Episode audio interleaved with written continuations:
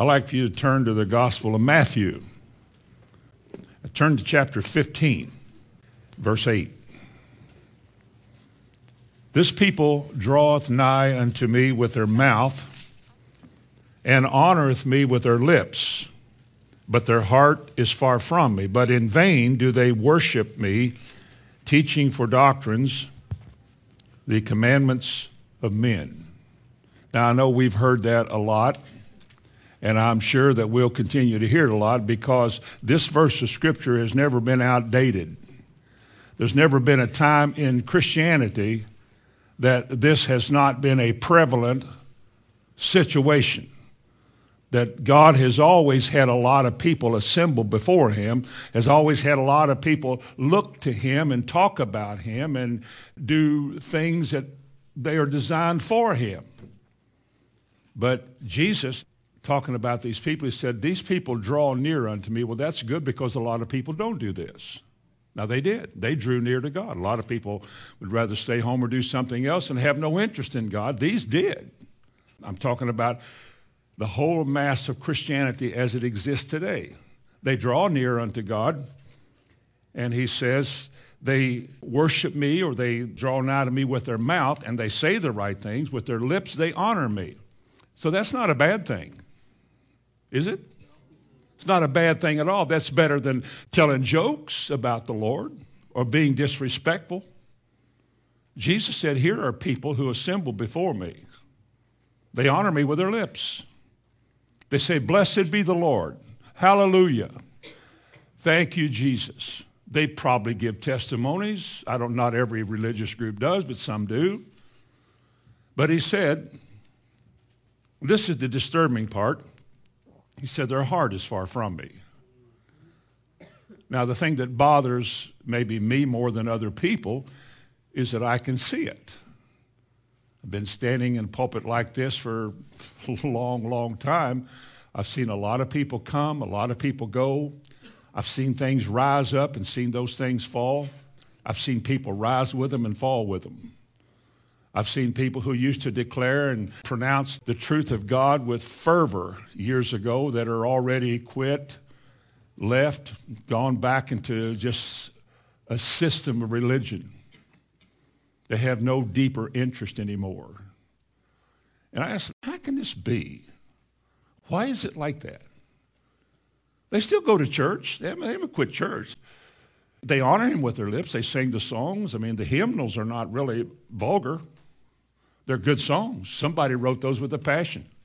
So they sing those songs, they honor him with their lips. But he said, their heart, their heart is far from me.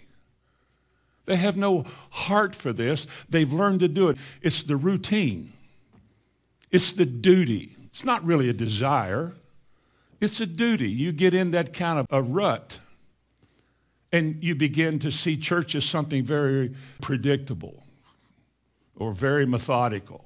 You know, a golf game is very predictable, and a basketball game is very predictable. Unusual things happen. But when you leave the unusual possibilities out of religion, it's just something you do, and you fail to see that meeting together is always an opportunity. Because there's always a chance when you're there, if you're there for the right reason, that God may say something you've never heard, answer a prayer you've been praying about, show you something you've never seen before, or in some way turn your life in a deeper direction towards Him.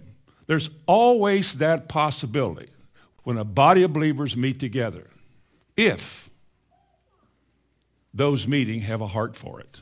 Are they doing it because this is an opportunity. I'm going to get out of bed. I'm going to go to church. I don't maybe not feel good, but I'm going to go today because this may be the day that God speaks in a way I've never heard. This may be the day He calls me out of where I am into something else.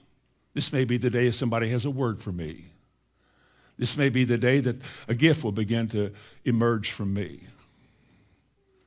And if you don't have a heart that thinks like that, but it has become sort of a just a blah, dead religious thing, then you lose that opportunity because your heart's not in it.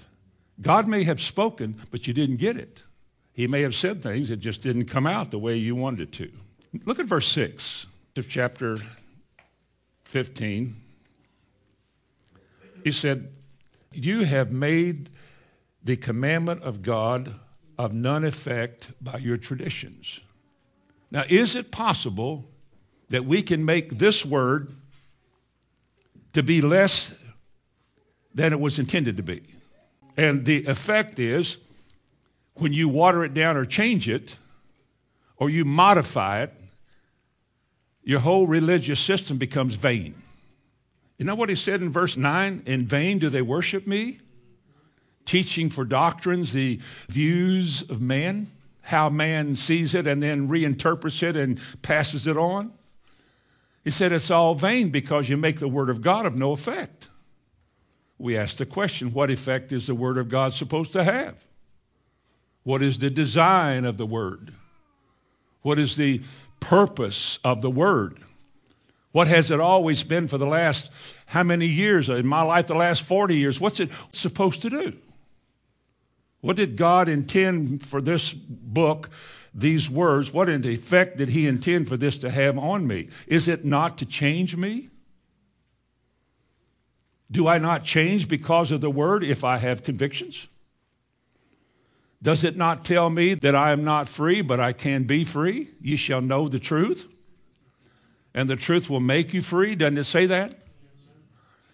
So I have to realize that, you know, I'm not free. I'm still bound. I got a lot of problems, attitude, mental, and all kinds of hang-ups. Cargo from the old life. And God saved me. I mean, this all came with it. The mind hasn't been renewed yet, so all of this comes.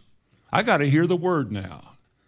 I have to realize I need to be taught so I can deal with all this stuff in my life. I can't please God living the way I used to live. He didn't call me out of darkness to stay as I was and just be a good old boy that goes to church. He wants to change me. The measure of the stature, Ephesians 4, the measure of the stature of the fullness of Christ. The focus of ministry is to make you like that. Make disciples. Make those who are loyal and committed followers of Jesus Christ. That's why whenever we meet together, that opportunity to enhance that, to make that more clear, is ours. It's like the eyes of your heart being enlightened so that you may know all these things that God is saying, that you may have a revelation of it to your heart and truly seize that opportunity that God has given you to take another step forward towards his kingdom. That's one of the reasons we're here. That's one of the things the Bible does. It not only does that, but it shows us what belongs to us, all the things that are ours, shows us how to walk, how to be discerning, tells us what is right and what is wrong. That the Word of God is like a two-edged sword. It brings convictions to us about our lives. It's supposed to do that. But if it's not doing that, and we're still in a religious mode, then somebody has watered it all down, has taken all the sting out of it, and the word does have a sting, or has made it to say something that it hasn't said, and we're not changing. Now, I grew up in church like some of you did. and I knew very few people that ever stood out as, wow, I remember him when he used to or she used to do this or that, and well, look at their life now. Nobody was ever impressed because you go to church all the time. You know, the drunk that tried to go to church to clean up his drunkenness, or the whatever kind of person that said, I got to go to church to clean my life up. Nobody was impressed with them because we knew that just a matter of time they quit. And they did. But God didn't call us out of a miry clay, set our feet up on a rock to quit. But he gave us something that not everybody gets opportunity. The possibility that God this day will find you in the right attitude that he can speak to you a word you've never heard before. I don't care what the preacher says. I've told you before, I could stand up here and say blah, blah, blah, blah, blah, blah, blah, blah, blah, blah. If there's anointing on your heart, what he said was, thou art mine and I am doing a deeper work in your heart. You listen to the tape and say, what's he saying? That ain't what God said. Guess what God does? That's his anointing. But let's move on.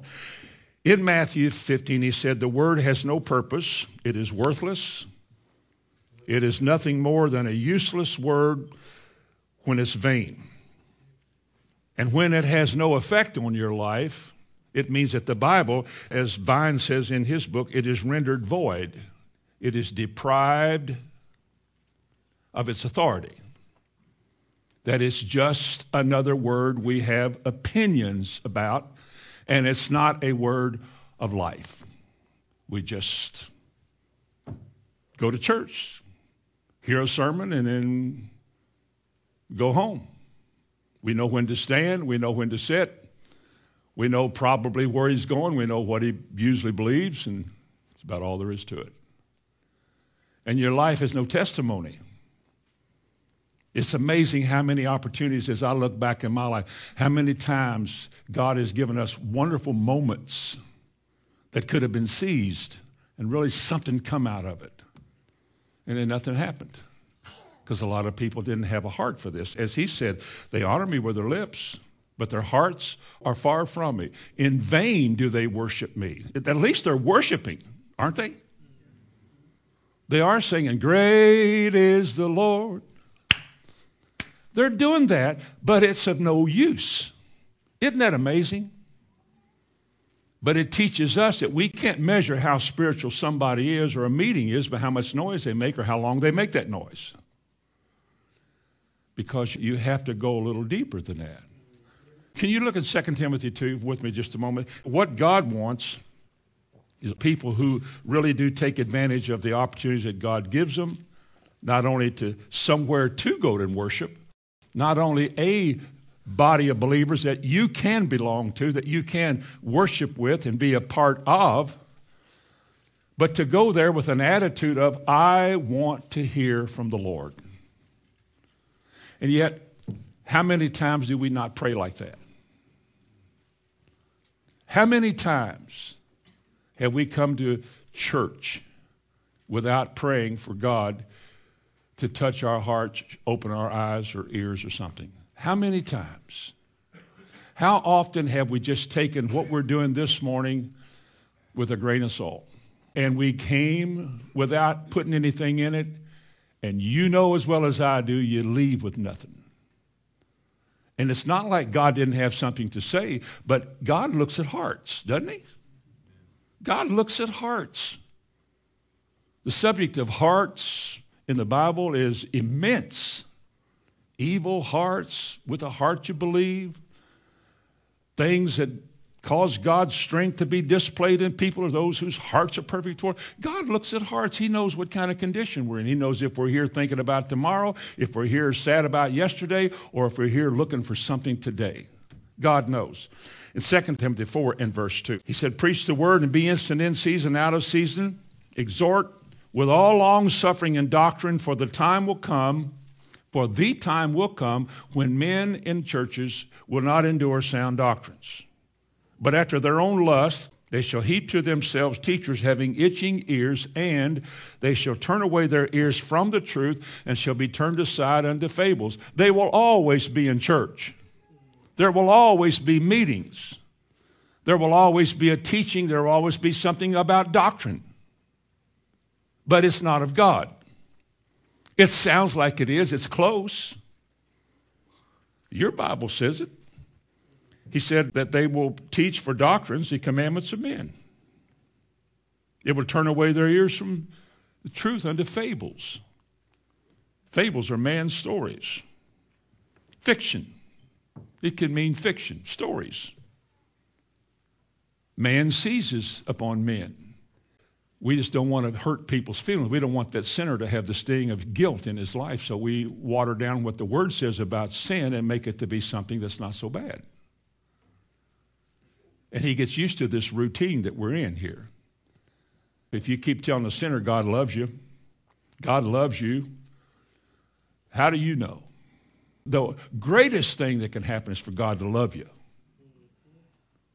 You read of all the benefits of being loved by the Lord. There are a lot. But a sinner finally gets used to being loved of the Lord. Why change? What can I do to make God love me more? His love is beyond measure. If he loves me now, I can't do anything more to be loved more. I'm already loved by God Almighty. Amen. But we're just afraid to say things like that because it makes us sound so harsh. Harsh and unloving and legalistic. Those are the words the devil tries to plant in your mind so you won't say what God says, but say what man says because man's words are more pleasant to man than God's words. It's always been like that. Remember when they came away from the Mount Sinai? The people saw the mountain. Remember all the smoke and the sound of trumpets and the fire, and they drew back and they said, Moses, you talk to us, not him. Boy, when he speaks, we just about die right here in this sand. Moses, you talk to us, not him. And they told Isaiah, quit talking about the Holy One. Prophesy smooth things. Man, uh, fabricate some things. Give us illusions. Make up some stuff, but make us feel good. And that's the condition of the modern church as we now know it today as I'm talking to you. Because man has changed all of this and people flock to that kind of a doctrine because that's what they want. They want those kind of things. Now, let me give you some reasons this morning. At least six.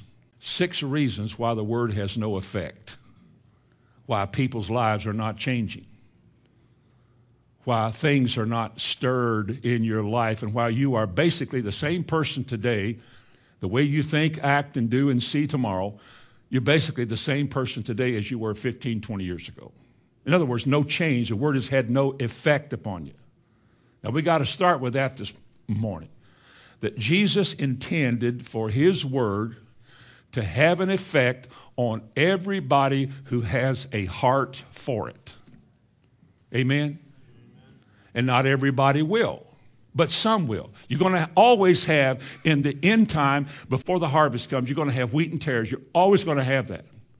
Early on, they look the same. As they get to the time of the harvest, maturity, there's a distinct difference between the two. But they're so tolerant of each other and all of that that it's hard to tell the difference sometimes. Because they sing the same songs, they clap at the same time, they wave their arms and they do all these kind of things and they smile and they go to all the meetings, they fit in in all the programs and they help and they give. But God says, in vain do they worship me. Some of them. Now, I don't want that here. Let's declare war against vanity. I'm not talking about clothes now, I'm talking about hearts. Let's declare war against vanity, vain religion, useless, empty, man honoring religion. Number one, reasons why the word has no effect is because of false teaching. What we've been talking about. False teaching. 2 Corinthians 11. Paul writes to these Corinthians in his complaint that they have heard what he said, but then somebody else came in after he left, and they're changing what Paul said into something else. Now, this is how he describes what they're hearing. If he wrote like this today, people think, boy, he's full of himself, isn't he? Verse 3 But I fear lest by any means, as the serpent beguiled Eve through his subtlety, so your minds should be corrupted from the simplicity that is in Christ. For if he that cometh preacheth another Jesus, whom ye have not preached, or if you receive another spirit, is that possible? Bad gospel, bad spirit.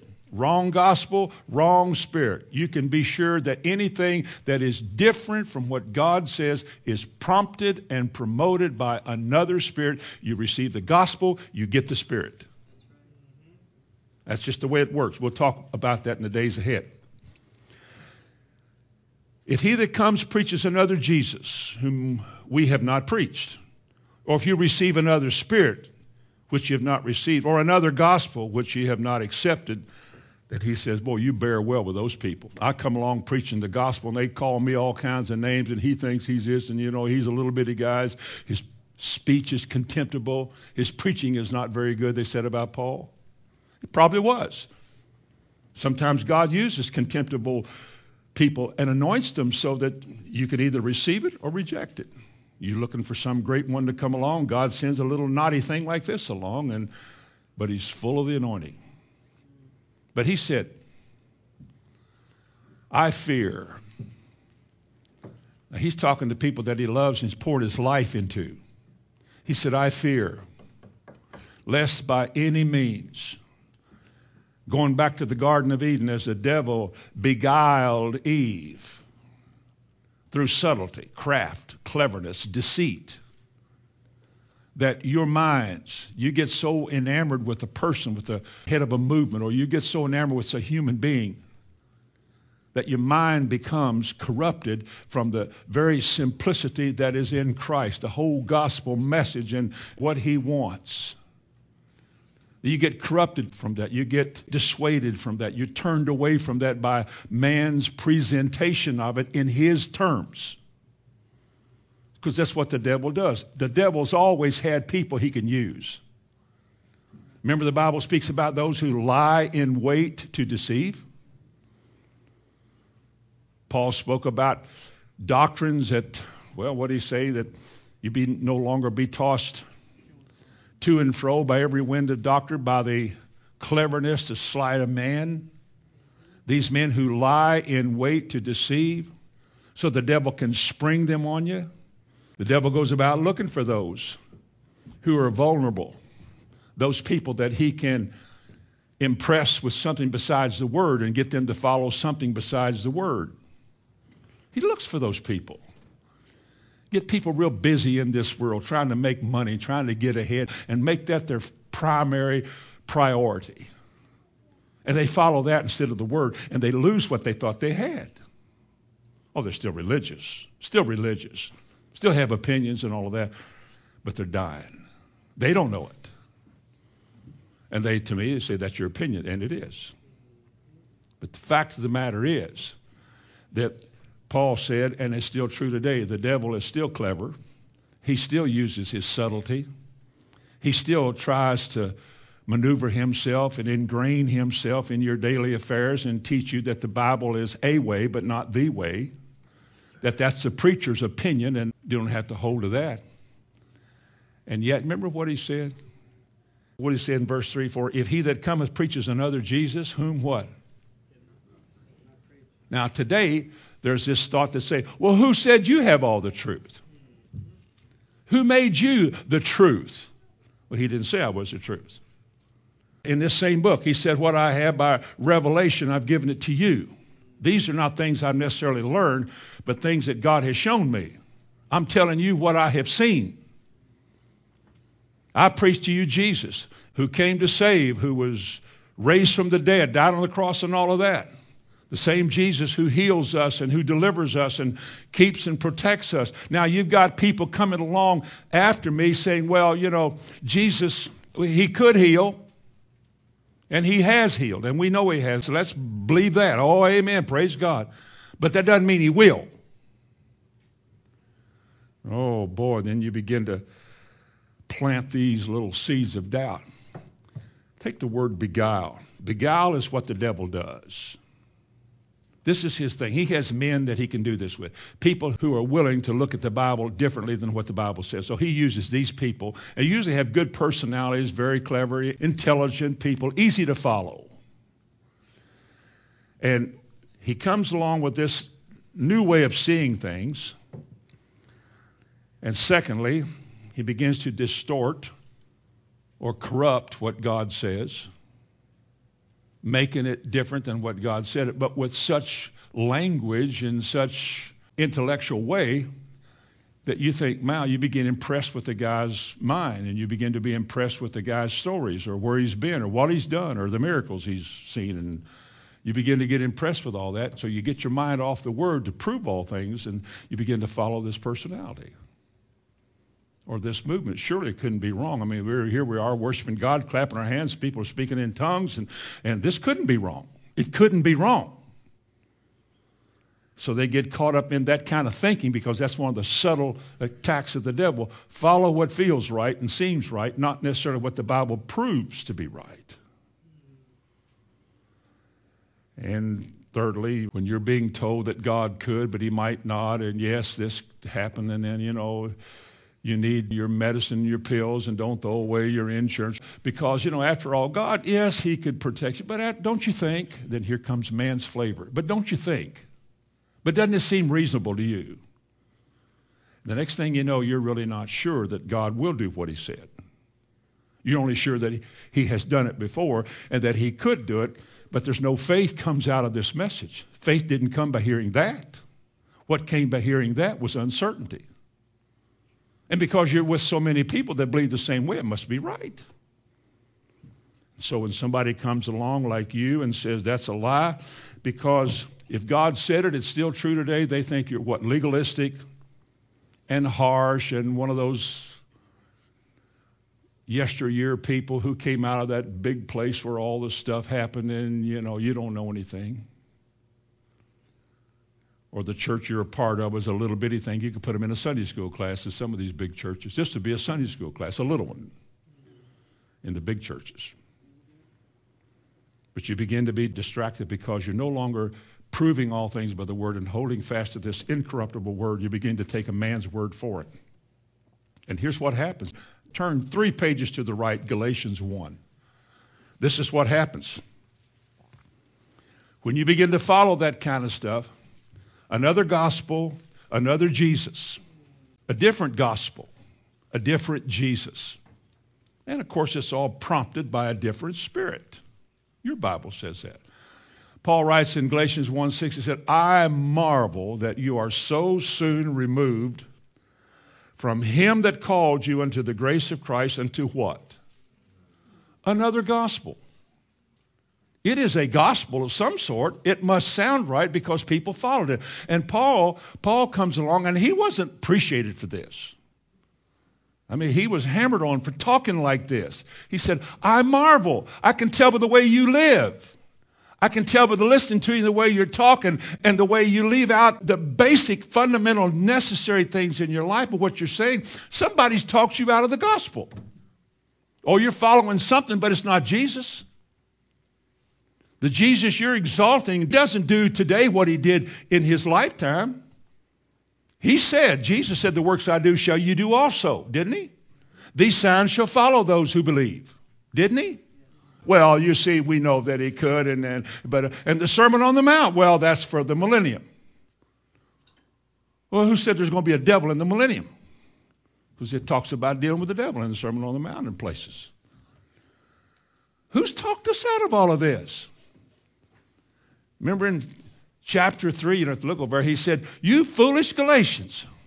Phillips' translation is real bad. It says, Oh, stupid Galatians. But he said, Oh, foolish Galatians, you were doing well. You were running well. Who cut in on you and knocked you off the course? That's the way he would say it. Why do you listen to so many voices? If they speak not according to this word,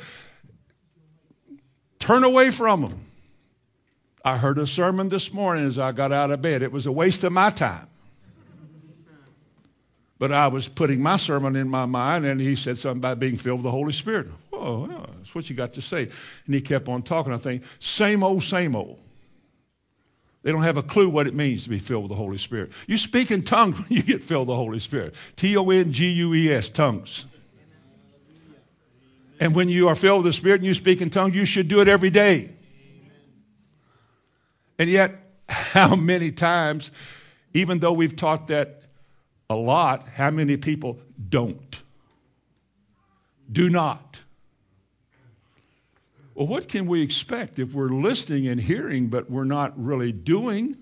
Either the revelation of the word has taught us from somebody that it's not a big deal, or that it's not really that necessary. I mean, it'd be good to do it, but well, we need to measure it all by the word. We need to say, this is what the Bible said, this is what I want, I want the word to have a good effect upon me. Look at verse 7. You're removed from the grace of Christ into another gospel, which is not another, but there be some that trouble you who would pervert the gospel of Christ. But though we or an angel from heaven preach any other gospel unto you than that which we have preached unto you, let him be anathema, let him be cursed. Now, I don't want to labor this and be dramatic about this, but that is one of the most serious verses of Scripture in the whole Bible. That's the kind of value that God puts on His Word. He calls it a pure Word and to distort it, to misalign it, to water it down, or to pervert it or corrupt it is to invite a curse. And God forbid that we would ever sit under something that is cursed.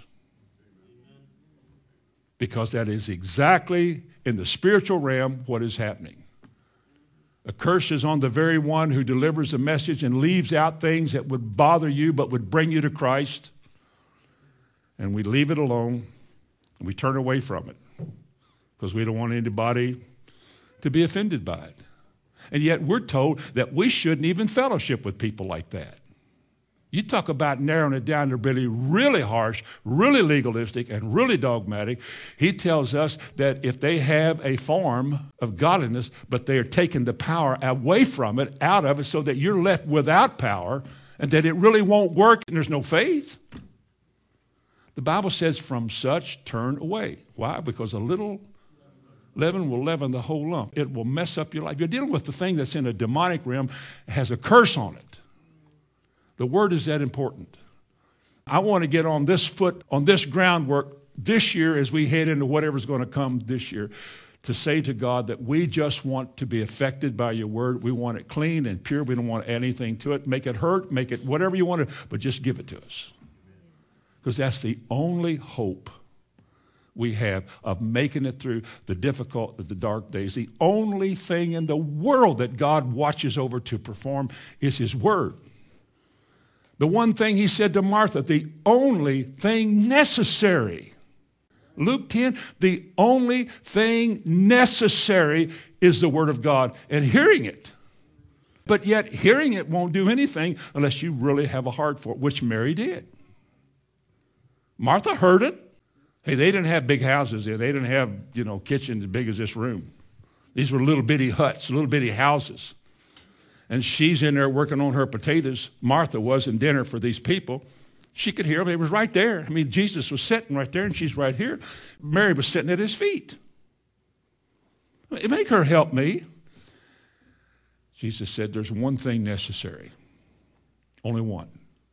And that's what she's getting right now. She's hearing the word of God from God. You're so busy with everything in this world because this is you. Well, that's her. That's what's important to her. This is what's busy to you. Or you want to take it deeper. She's not interested in being rich and famous, having a lot of money, and a cool car. She's interested in hearing how to please God in the brief time we're in this world. That's what she wants. That's what's necessary. That's what's important because that's the only thing that God honors. Amen. Amen. Second thing the reason the word is of no effect is because people are dull of hearing. You could have a lot of things on your mind. I don't mean to be rude with this or mean with this point. Because I know a lot of people are wrestling and fighting things. Things are coming up in your family. You got a financial problem, a job problem, money problem. It could be a lot of different reasons and a lot of different things that are on your mind. And so it might be a wrestling match when you go to church. But what he said, if you go on over again to the right to Hebrews chapter 5, and in verse 11, what he said was this As a preacher, as a teacher, in his case, an apostle, which would include all those expressions, he said, I have many more things to say to you, but I can't teach it because you're dull of hearing.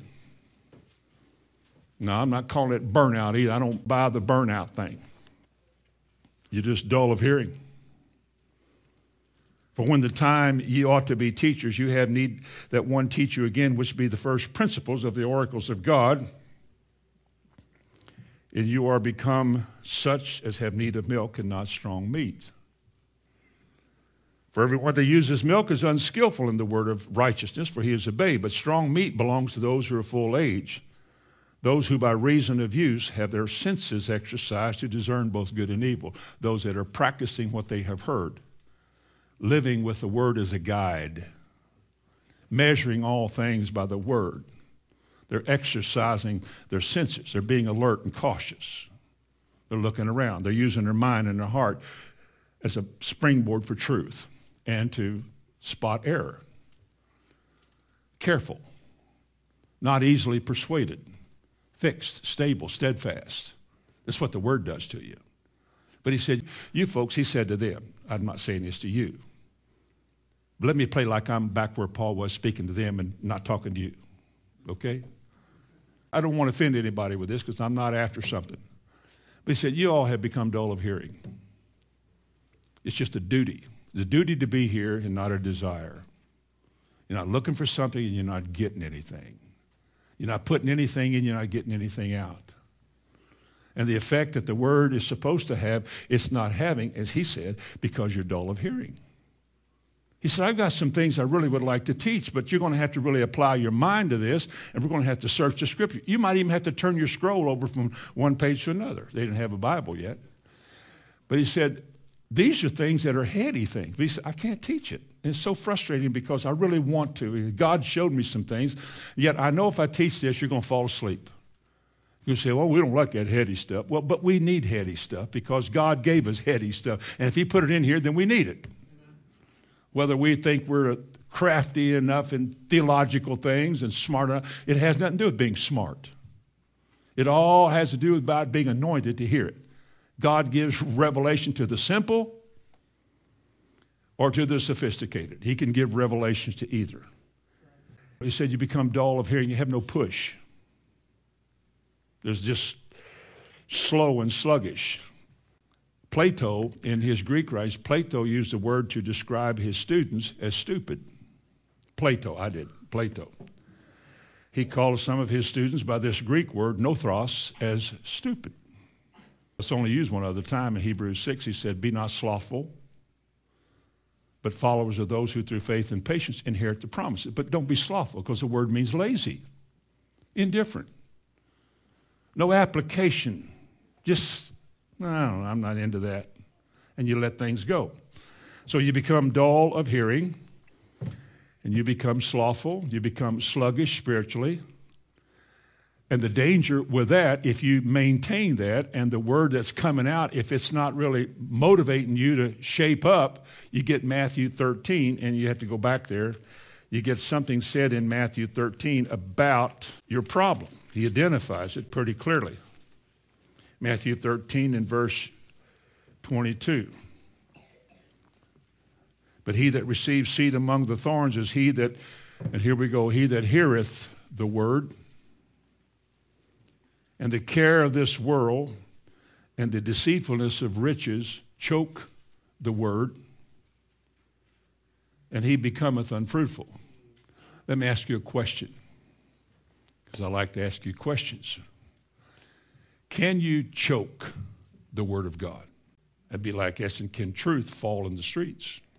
Can you choke the Word of God? I looked in some commentaries for some comments, something really interesting. And I found this one in Barnes, Albert Barnes' commentary called Barnes' Notes. Listen to this about the word choke. He said, Riches allure and promises what they do not yield. They promise to make us happy, but when gained, they do not do it. The soul is not satisfied. And that's true with a lot of people who are pursuing money and security rather than the kingdom. They're not finding either. There is the same desire to possess more and more. And besides, riches promise what they do not yield. They promise to make us happy, but when gained, they don't do it. In doing it, there is every temptation to be dishonest, to cheat, to take advantage of others. That's how you make money, sometimes they say, to oppress others. That's his problem. And to wring their hard earnings from the poor. Every evil passion is therefore cherished by the love of gain. And it's no wonder that the word is choked and every good feeling destroyed by this love of money. How many thus foolishly drown themselves in destruction and perdition? How many more might reach heaven if it were not for this deep seated love of that which fills the mind with care, deceives the soul, and finally leaves it naked and guilty and lost? And how often, folks, when we seek after the cares of this world, that when it interferes with our pursuit, we want to set that word aside. When the preacher maybe reads the Bible and said, This is not how you make money. We are not to live by investments. You put your money out there, and the money makers, they take your money and they penalize other people who borrow it, and you want to make money off of that. Now, I don't. Personally, I don't. I have no interest in that. But there are people who live by their investments, and they have bad days when they don't make a lot of money, and they have good days when they make a lot of money because their life is wrapped up in money. And when you preach anything that would come against that or put that in a different light, they are not only angry, but chances are they won't come back because they don't have a heart for this. Now, the preacher who is a hireling will back away from telling that person what he needs to know because God's going to judge him. And you would rather God judge him than for you to tell him the truth or her and spare them from the judgment to come because you like yourself more than you love his soul. I'll tell you what, there's a price tag you put to say the truth. And you'll find out all of you will. When you live your life around people who don't want you to, you'll stand out.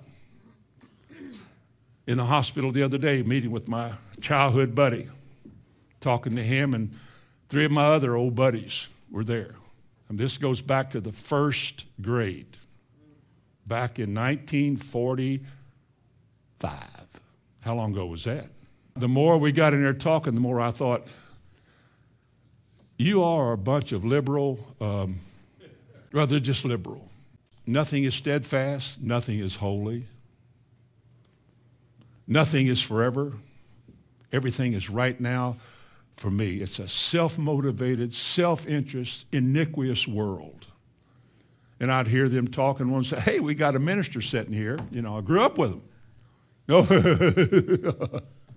And I'm sitting there thinking, you know, I understand something about what fellowship does light have with darkness. Was the devil with God's people? What possible union can you have? Visit your friends, sure. We talk about the Lord whenever they're gone. But I think, man, I am so glad for what I've been brought out of. That's me. If God had not have overwhelmed my heart in 1968, there would I be also talking about the same stuff, griping about the same things, suspicious of everything and critical of everything else. I would have been there. And I think, boy, the effect of this gospel all these years, praise God. I am thankful. I am deeply thankful that I've been delivered. But God forbid I ever look down my nose at those folks and say I'm better than they are. I am only what I am by the grace of God. They could be also. Whether they ever will be or not, I'm glad I am. Because they're just people that have no light. But how often, how often in the pursuit of this world and security for your older life and finding your dreams and having fun and going to exotic places and doing things you can talk about. And I was there. How often does all of our financial pursuits leave us too tired for church? Well, I had a long day today at work and I couldn't make it. I was tired. Well, that was a moral and ethical decision you made. That's between you and God as to what happens. Me, I'd rather be here. You know why? Because I want to seize the opportunity. Even though I'm preaching, would you all believe this if I told you, even though I'm preaching, I sometimes say things that I had never thought of, and I think, whoa, that's for me. I think, wow, I need to write that down.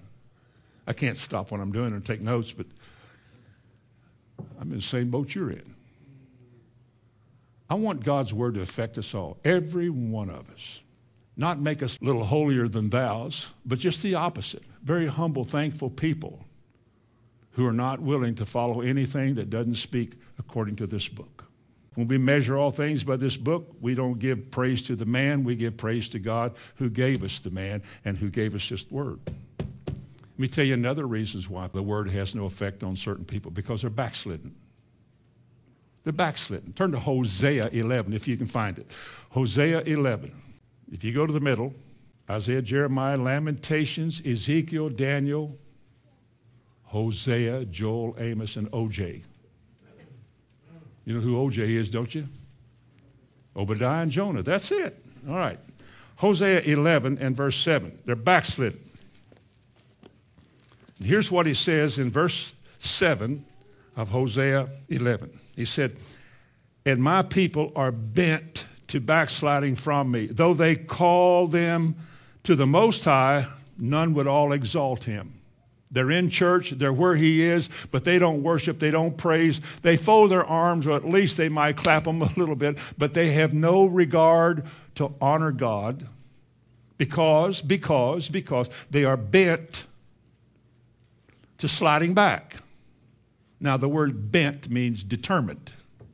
They are determined, or given to, or they're inclined to slide back which is the reason why sometimes we don't worship God and we don't praise God when we meet together. It's because we won't ever admit it, but we're backslidden. Look at Zechariah chapter 7, verse 11. Listen to this. This is what happens. They refuse to hear. Well, that's pretty common, isn't it?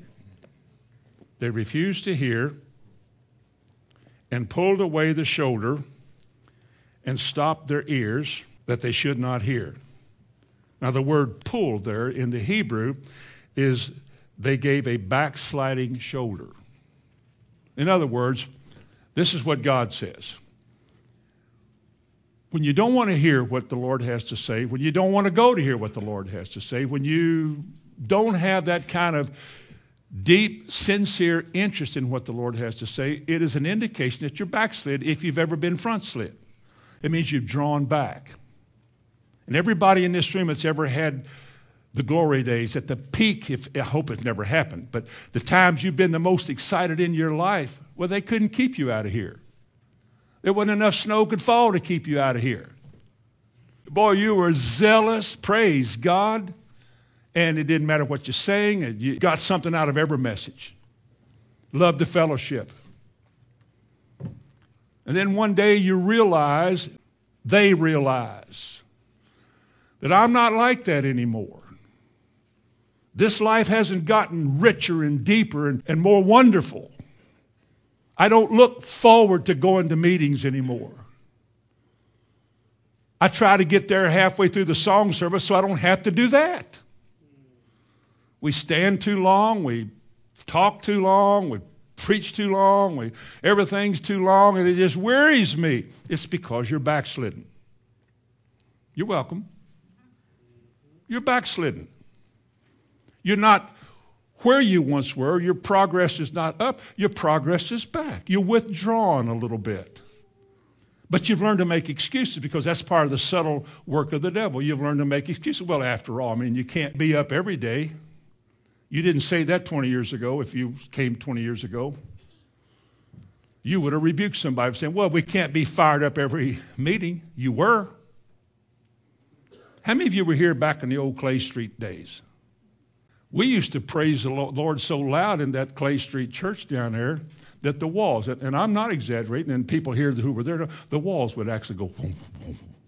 My office was right downstairs, and the door would go boom, boom, boom, boom. I mean, they were jumping up and down and worshiping upstairs. The floor would heave, my door, the vacuum, the door would smack. It's been a long time since anything remotely close to that has happened. I hope it's not because we're going backwards and not forwards. I hope it's not because we're older and we've got to change the plans because we don't need that. What's that song we used to sing in uh, church? Every day with. You want to sing it, Bonnie? Okay. Every day with Jesus is. There you go, that's right. Every day with Jesus, I love him more and more, and that type of thing. Jesus keeps me singing. Da da da da da da da. Remember that? Every day with Jesus is sweeter than the day before. What if I asked you, how many of you look forward to coming to meetings? I do. I said, well, you have to. Well, I probably should, and I'm supposed to, but I like to. I never have said, oh no, it's Wednesday. Bonnie's waking me up on many a Sunday morning when I got three or four hours sleep. She said, time to get up, go to church. I said, I ain't going this morning. Some of them don't want to go. They don't go. So I'm just going to sleep in this morning. If I did, I'm backslid. If you backslid, you don't have much to say anymore either. If you backslid, you don't have much for testimony because we all know you backslid. All of you, you young people that run around with each other and you listen to each other and the stuff you're engaged in, involved in, and how you talk about things, you all know how you're doing spiritually. You know if you're backslid or you're really full of the Lord. I mean, you know. I'm just drawing your attention to the fact that a lot of people are not being affected by the word because they're backslid. Let me give you another one because they're unteachable. They know too much, they're already smart. For that verse, I'm going to look in Proverbs chapter 1. You can follow me. Proverbs chapter 1, verse 28 and 31. He says this Then shall they call upon me, but I will not answer. They shall seek me early, but they shall not find me. That's terrible. For that they hated knowledge and did not choose the fear of the Lord. Now, remember that phrase, the fear of the Lord. We'll end with that. They hated knowledge and did not choose the fear of the Lord. They would none of my counsel. They despise all my reproof. Remember the word counsel. Therefore, shall they eat of the fruit of their own way and be filled with their own devices. For the turning away of the simple shall slay them. And for those who live to make money, the prosperity of fools shall destroy them. Unteachable. They hated knowledge.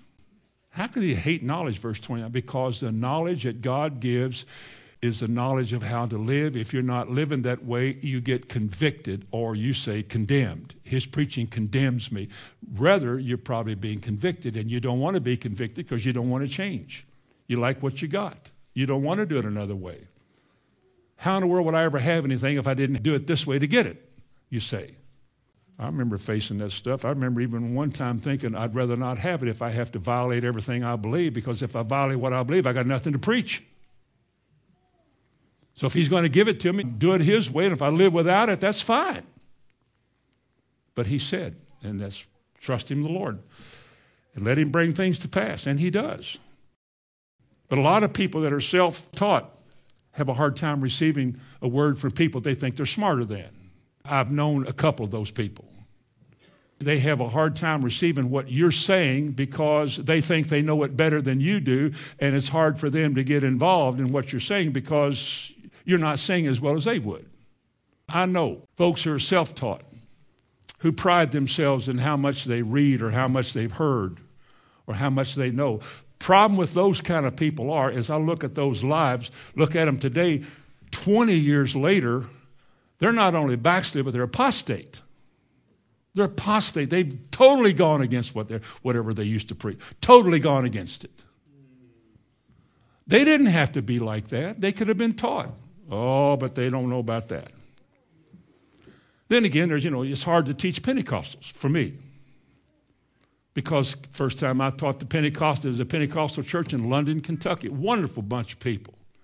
But they had a little trouble with me at first because I was in the Christian church. But the more I taught, the more we kind of bonded and had a good meeting. Then out of that, I went to a camp meeting in Barbourville. Now, Barbourville is down yonder, where they holler in the mic and they jump up and holler, and where they get the jerking and the buns fall down. And I've watched it with my own eyes.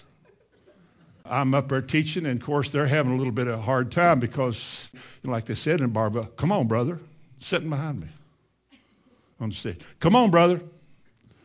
I never had anybody sit behind me, holler at me like that in my life. come on, brother. The Christian church, you didn't do that because it wasn't in the bulletin. Then to go to the camp meeting. I remember as the thing was over and I was leaving to go home, one guy said, You still in Babylon, boy? Now, see, I knew what he meant. I mean, I'd studied a little bit about to know what he meant, but I acted like I didn't. let him think I was ignorant. Said, it's all right for me. And I said, Babylon, what, uh, what are you talking about? He said, you still in that church? That church you're in?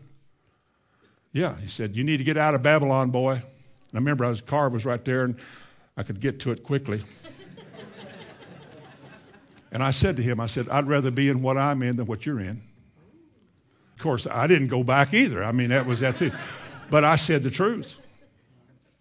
I said the truth, at least as I see it. It'd be hard for a Baptist to receive a message from a Pentecostal. Or sometimes a Pentecostal have a hard time if Church of Christ person was preaching, you know, he was preaching against everything the Pentecostal relishes, and vice versa.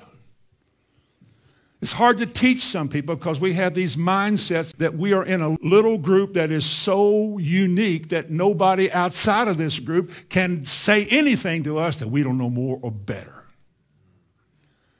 And yet God could bring some of the most comely people into your life and teach you things you've never heard. You've got to have a teachable spirit. But when people aren't teachable, you can't teach them. How do you learn? Well, there's one thing, and there's a verse of scripture in James chapter 1 that tells you this is how a man should learn. This is the way. He says, Wherefore lay apart all filthiness and superfluity of naughtiness, and receive with meekness the engrafted word which is able to save your souls. I know a man, a man whom I highly respect. I don't think I've ever heard him preach a sermon, but he's a very heady man, very knowledgeable person. He's probably forgotten more than I'll ever know about the gospel. And yet, when he sits in here the time or two and he's been in the audience and he'd come up and say, Boy, that was really good. Man, that was just what I needed. And I'm thinking, You knew this a long, long But he was, he was teachable. He probably did learn something. He probably did get a nugget of truth out of there, and that thrilled him. Which shows me that, you know, even though you're advanced intellectually in spiritual matters, there's never a time that God cannot teach you more than what you already know by some of the most simple people. You know, knowledge does puffeth uppeth. There are people who think they know too much. Again, one more. The reason that the word does not affect people's lives is because they're lost. They're lost. They've never been born again. They have no relationship with God outside of their mental relationship with God. They have joined a church. They have figured out that being in a church with good people, singing their songs, going to their meetings, sitting beside them, listening to what they're listening to, I am one of them. And they've never had their sins pointed out. For a lot of these people, a lot of nice, comfortable places, the word is watered down so those people won't be offended, especially if they got money or if they're famous or in some way they can benefit the church, which just shows you how self serving a church can be. That we would back off of saying the truth to people who really need to hear the truth because they are sinners, but we don't want to offend them. So we water it down. We take the sting out of sin. I heard the pastor of the biggest church they say in America, in the United States, the biggest church, and I asked him, the moderator said, Well, it has been said that you don't preach against sin. And his answer was that, Well, you know, we do, but we try to make people know that God loves them. We want them to feel good. Well, if you want them to feel good, you're going to have to leave a whole lot of this out or change it. Because God never gave us a word to make us comfortable. What do you say? The Word of God does several things. It will edify, that the man of God may be perfect, thoroughly furnished into all good works. All scripture is given by inspiration and spiritual and is profitable for correction and for reproof. Who likes that? For instruction in the right ways of God. God gives us that kind of a word in this pure and simple form, easily understood, so that he doesn't have to judge you if you'll do that. If you don't live this way, he'll have to judge you. So you preach that, that the man of God may be perfect, thoroughly furnished unto all good works. Now, a lost man cannot receive the word of God Because the natural man receiveth not the things of the Spirit. Remember that? For they are spiritually discerned. The Bible says he cannot, he cannot receive them. He can hear it, but he cannot receive it. It'll go in one ear and right out the other. And the people who preach this, they call this kind of preaching love. Because they don't want to hurt people's feelings. They don't want you to go out of here all tore up about sins. They want you to be happy and contented and peaceful. They want you to feel good. They want you to come back and enjoy the atmosphere. Maybe not get saved or get your life right. They just want you to have a good time while you're here. And that doesn't mean you love people. It just means you're using people for numbers, a bigger church, and all of that. Jesus said to these people, He said, You made the word of God of none effect. You have made it of no effect. You, by the way you preach it, you have taken the sting out of it. It no longer does what God says it's supposed to do. Now, in closing, would you turn to Psalms chapter 25? Psalms 25. I told you about the fear of God and the word counsel a while ago. Let's end with this Psalms 25 and verse 12. What man is he that feareth the Lord? Let's take that with the message so far. Of all these things we've described and the various reasons that I have given for why the word is, doesn't have any effect upon people, who is the man who fears God, reveres, respects, whose life is determined by God. Who is he? Him, the Bible says, him shall he teach in the way that he should choose. Let me ask you the question Who will God teach? Say this the man who fears the Lord. Or if you're a lady, the person who fears the Lord. The person whose attitude towards God is of reverence. That's the person who will learn because that's the person God will teach. Amen? Let me read it again. What man is he that fears the Lord? Him shall God teach in the way that he shall choose. This is what will happen. His soul shall dwell at ease, and his seed shall inherit the earth.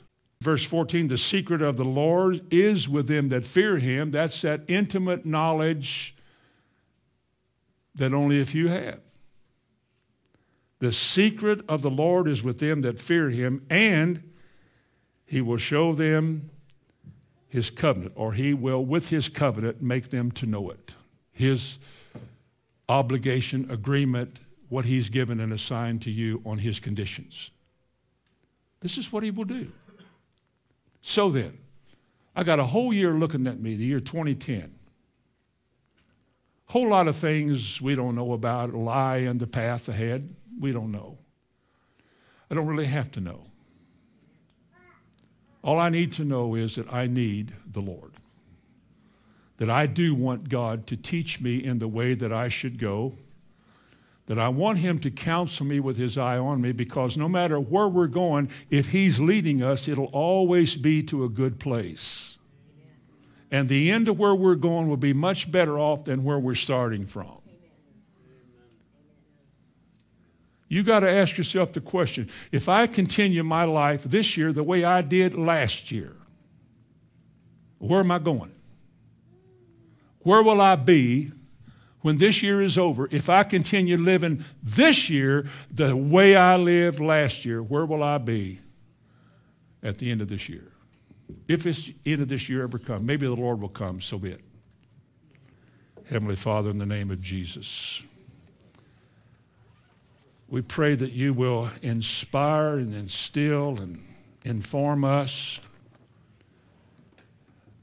As the song says, teach me thy way, O Lord, that I may walk in thy path. Unite my heart to fear thy name. Lord, this will affect our children, our children's children it will bring us peace. It will make us strong. I ask you to do that in our lives this year. Make every meeting an opportunity, every gathering another opportunity that we approach with thanksgiving for the opportunity we have. I ask you to bless the people who are sitting before me this morning. They are your people, Lord, not mine. They're yours. They're your sheep. You brought them here. I ask you to speak to everyone that is here, their hearts, their lives. Let nothing escape. Deal with us as children, Lord. Make us to do your will. I ask in Jesus' name. Amen and amen. Would you stand to your feet?